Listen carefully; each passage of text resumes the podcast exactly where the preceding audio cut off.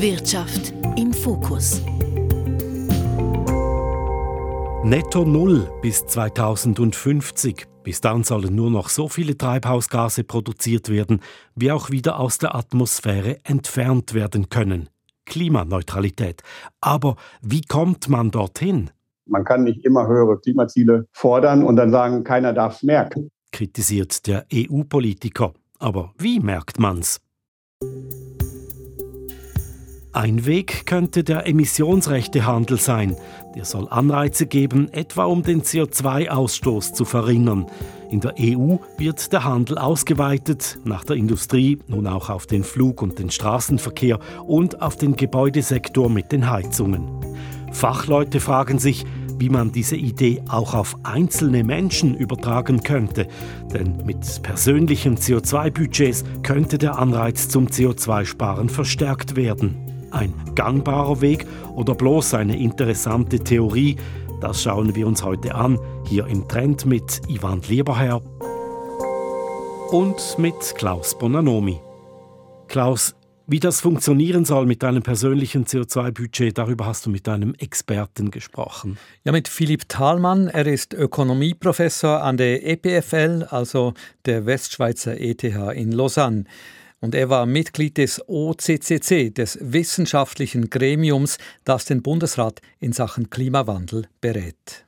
Der Gedanke ist, dass wir ja heute eine gewisse Menge von Treibhausgas ausstoßen und diese Menge muss bis zweitausendfünfzig praktisch auf Null runtergehen. Also wir haben uns praktisch auf ein Budget, Gesamtbudget verpflichtet als Land und die Überlegung ist, dass man das Gesamtbudget auf die einzelnen Mitglieder der Bevölkerung aufteilen könnte. Das heißt, es würde jedem ein Anteil von diesem Gesamtbudget zustehen, würde heute etwa fünf Tonnen pro Person entsprechen und, und dieses Budget würde dann jedes Jahr ein bisschen zurückgehen. Also fünf Tonnen C O zwei dürfte jede Person in der Schweiz pro Jahr im Moment noch ausstoßen und das würde man dann einfach reduzieren. Auf null bis zweitausendfünfzig, genau. Mhm. Und was könnte man sich da noch leisten mit fünf Tonnen C O zwei Ausstoß? Also die fünf Tonnen, das ist ja unser heutiger Ausstoß inland, ich muss betonen inland, also alles, was importiert wird, wird da nicht eingerechnet. Davon ist etwa eine Tonne für den Verkehr.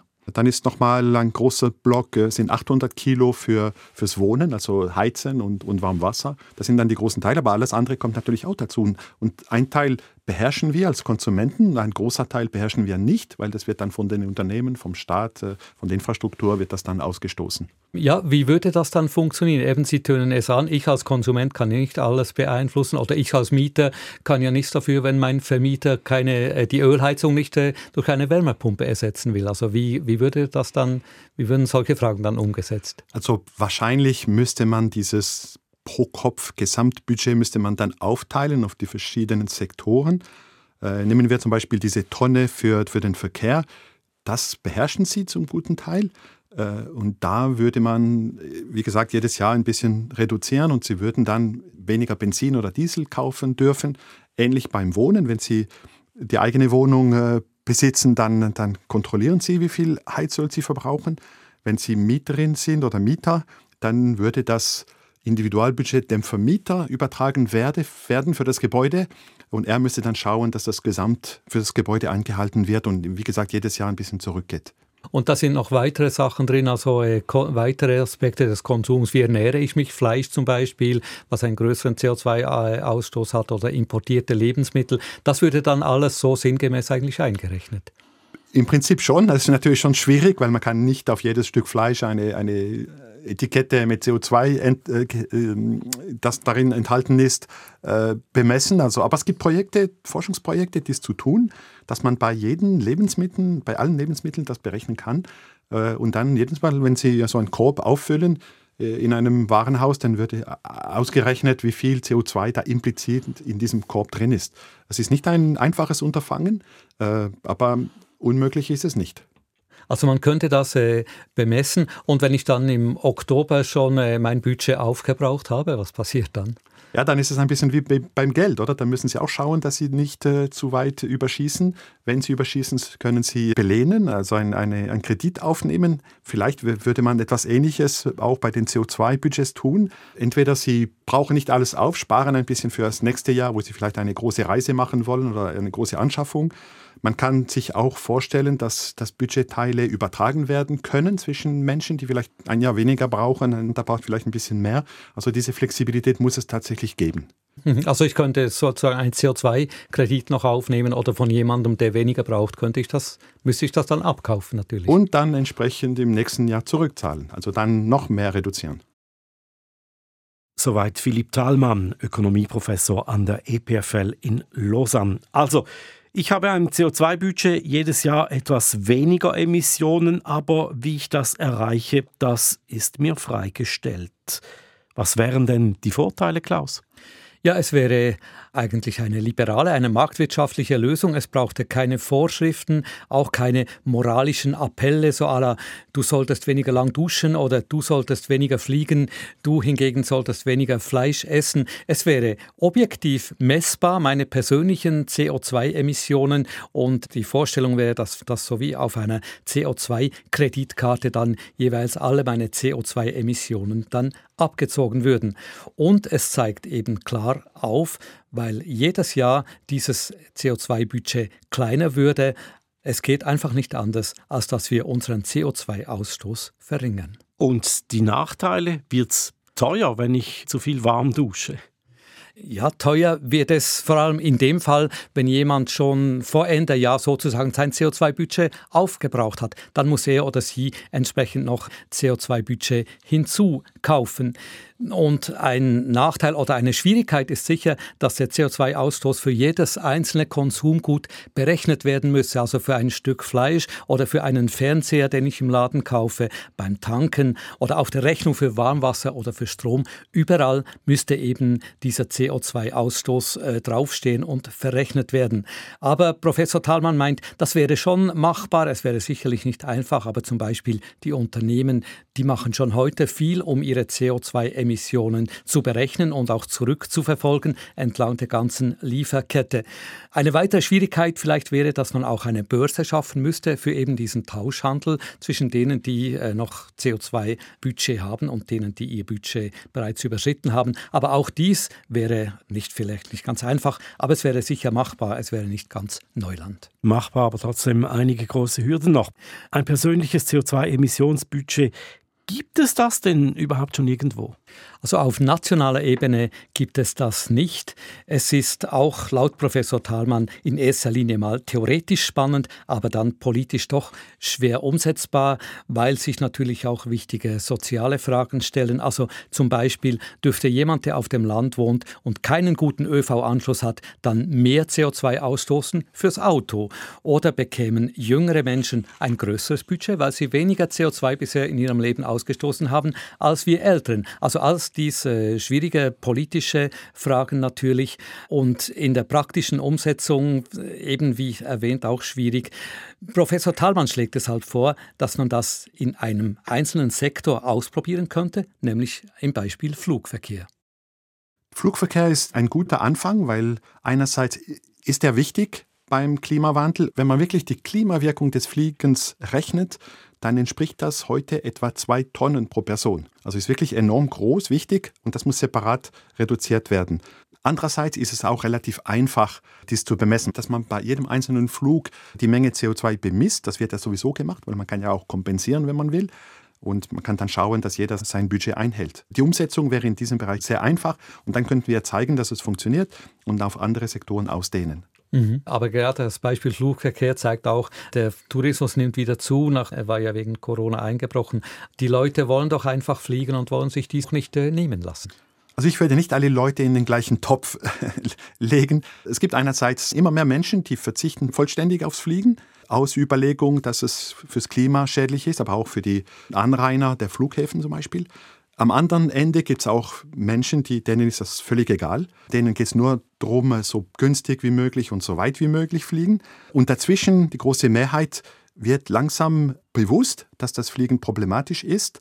Und ich glaube, immer mehr Menschen überlegen schon mit einer Art Budget. Also ich zum Beispiel, ich bin vor zwei Jahren nach Indien geflogen, zur Hochzeit meines Sohnes. Dafür bin ich letztes Jahr gar nicht geflogen. Auch dieses Jahr ist kein Flug geplant. Und so halte ich über die drei Jahre wie ein Budget ein. Der Flugverkehr also, großer Emittent von C O zwei und anderen Treibhausgasen. Ja, in der Schweiz wurden vor der Pandemie ca. neuntausend Kilometer pro Kopf und Jahr geflogen, laut dem Mikrozensus Mobilität und Transport des Bundes. Und das ist einmal die Strecke Zürich-Doha und zurück. Und daraus berechnet sich eine Klimabelastung von rund zwei Tonnen C O zwei Äquivalenten. Und in Europa, schätzt das E U-Parlament, hat der Flugverkehr einen Anteil von einem Viertel an den ganzen klimaschädlichen Emissionen. Also angenommen, ich hätte nun ein persönliches C O zwei Budget für mich und ich möchte weiterhin fliegen. Was kann ich dann tun? Darüber habe ich mit Melanie Heiniger gesprochen. Sie ist bei Swiss für Fragen der Nachhaltigkeit zuständig. Also wenn jemand seine oder ihre C O zwei Emissionen reduzieren möchte, da gäbe es schon Möglichkeiten, nämlich die Swiss und die ganze Lufthansa haben da gerade einen neuen Tarif eingeführt. Der grüne Tarif, das ist einfach eine weitere Produktentwicklung, die wir jetzt auf den Markt gebracht haben für unseren Europaverkehr, wo unsere Passagiere neu direkt einen grünen Tarif finden bei ihren Online-Buchungen. Und in diesem grünen Tarif, Anführungszeichen, ist eben schon ein Anteil an Nutzung von alternativen Treibstoff inkludiert und ebenfalls im Preis inbegriffen ist ein Beitrag für Klimaschutzprojekte von MyClimate. Ist das mehr als nur Marketing für die Fluggesellschaft? Oder anders gefragt, äh, buchen schon viele Fluggäste diesen grünen Tarif? Leider nein, sehr viele sind es nicht. Äh, je nach Tarif und Kompensationsmöglichkeit sind es etwa zehn Prozent der Fluggäste. Also anders gesagt, neunzig Prozent tun es nicht. Aber wenn ich einen Anreiz hätte, zum Beispiel mein persönliches Emissionsbudget weniger zu belasten, dann könnten es vielleicht eben mehr werden. Stichwort alternative Treibstoffe, der Begriff ist vorher auch gefallen. Was ist das genau und welche Perspektiven bieten die?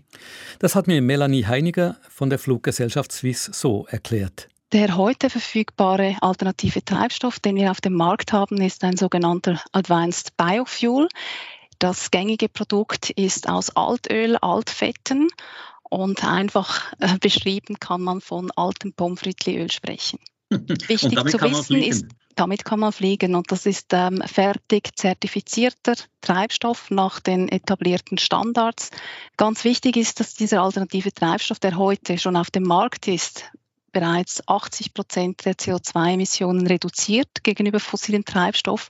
Und das ist der signifikante Hebel, den es nun zu skalieren gilt in der Airline-Industrie, um hier in eine breite Nutzung zu kommen. achtzig Prozent weniger C O zwei. Klingt gut, aber auch hier die Frage, Klaus, wie weit wird das in der Praxis bereits umgesetzt? Da ist man noch ganz am Anfang. Es gibt noch sehr wenig von diesen S A F, von diesen alternativen Flugtreibstoffen. Die E U will dies nun fördern. Es soll eine Pflicht geben, ein paar Prozent S A F in den Flugtreibstoff beizumischen. Offen ist noch wie viel. Aber das Problem ist vor allem, dass diese alternativen Treibstoffe noch sehr teuer sind. Vier bis sechsmal so teuer als herkömmliches Kerosin. Und wenn man nur ein paar Prozent S A F beimischt ins Kerosin, dann ist natürlich die C O zwei Reduktion entsprechend viel kleiner als diese achtzig Prozent. Es gibt übrigens auch noch einen anderen Weg für alternative Flugtreibstoffe, nämlich mit Sonnenenergie S A F herstellen. Da hat die Swiss gerade eine Partnerschaft mit Synhelion eingegangen. Das ist ein Technologieunternehmen, das im großen Stil mit Solarenergie Flugtreibstoffe herstellen will. Also langfristig setzen die Swiss und die ganze Flugbranche sehr auf dieses Mittel. Die E U will ja nun auch den Flugverkehr in den bereits bestehenden Emissionshandel einbeziehen. Was würde das für die Airlines bedeuten? Das wäre ein starker Einschnitt, sagt Melanie Heiniger von der Swiss, denn bisher gab es kostenlose Emissionszertifikate und nun künftig kosten die auch. Und zudem gibt es eben diese Pflicht, einige Prozent und auf Dauer immer mehr alternative und teurere Treibstoffe beizumischen. Alternativer Treibstoff ist heute vier bis sechsmal so teuer als fossiler Treibstoff. die Erweiterung und Verschärfung, die jetzt angedacht ist unter dem Emissionshandelssystem, namentlich eine Abschaffung der freien Zertifikate, der sogenannten Verschmutzungsrechte, wird für den Luftverkehr, für Swiss, eine massive Verteuerung bedeuten. Hier braucht es einen Schulterschluss von uns als Airline, von den Produzenten, aber eben auch es braucht das Commitment der Kunden, die Bereitschaft, entsprechende Kosten mitzufinanzieren, damit diese Transformation gelingt. Die E U will also vorwärts machen mit der Begrenzung der C O zwei Emissionen. Was ist denn da alles geplant? Ja, die E U setzt stark auf Emissionshandel und auf Emissionsbudgets in ihrem Fit for fünfundfünfzig-Programm, wo es darum geht, eben die C O zwei Emissionen zu reduzieren. Das E U-Parlament wird bald definitiv das entsprechende Konzept verabschieden. Ich habe mir von dem E U-Abgeordneten Peter Liese äh, erklären lassen und aufzeigen, was da genau geplant ist. Der C D U-Politiker ist im E U-Parlament der Sprecher für diese Fit for fünfundfünfzig-Vorlage. Ja, es gibt drei wesentliche Elemente. Und zwar haben wir den bestehenden Emissionshandel verschärft. Das gilt also für die energieintensive Industrie wie Stahl, Zement, chemische Industrie. Und hier gibt es ja ein Abkommen, das die Schweiz mit einbezieht. Dann haben wir neu den Schiffsverkehr in den Emissionshandel einbezogen. Und als drittes ganz wichtiges Element haben wir auch ein Emissionshandelssystem geschaffen für den Straßenverkehr und für das Heizen. Nicht nur das Heizen von Gebäuden, sondern auch in der Industrie. Und das alles, dieser Emissionshandel, ist laut Peter Liese sehr wirkungsvoll. Absolut. Das sagen alle Wissenschaftler, die sich mit dem Thema beschäftigt haben. Und ich nenne immer nur ein Beispiel. Das Verbot des Verbrennungsmotors bringt für den Klimaschutz nur einen Bruchteil dessen, was der Emissionshandel bringt. Der Emissionshandel bringt fünfundzwanzig Mal mehr Emissionsreduktion. Nicht nur, weil er andere Sektoren umfasst, sondern weil wir ja das Problem haben, wir können den Verbrennungsmotor bei neuen Autos verbieten, aber die alten Autos fahren ja weiter. Deswegen muss man da über Marktmechanismen gehen. Und die Zahl eins zu fünfundzwanzig zeigt, wie wirksam dieser Emissionshandel ist. Marktmechanismen, sagt der E U-Abgeordnete Liese. Also der Markt soll es richten, wenn die Politik die richtigen Anreize setzt. Aber im Endeffekt heißt das doch einfach, Benzin wird teurer, Heizen, Fliegen, alles wird teurer. Ist das dann auch tragbar für die Menschen? Ja, in der Tat ist es so, es wird teurer. Laut Peter Liese wird zum Beispiel der Liter Diesel oder Benzin um sieben Cent teurer.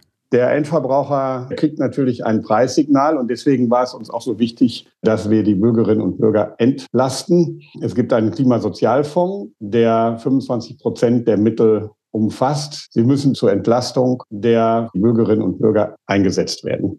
Denn nur wenn alle mitmachten, könne das funktionieren mit der Emissionsreduktion, meint Peter Liese.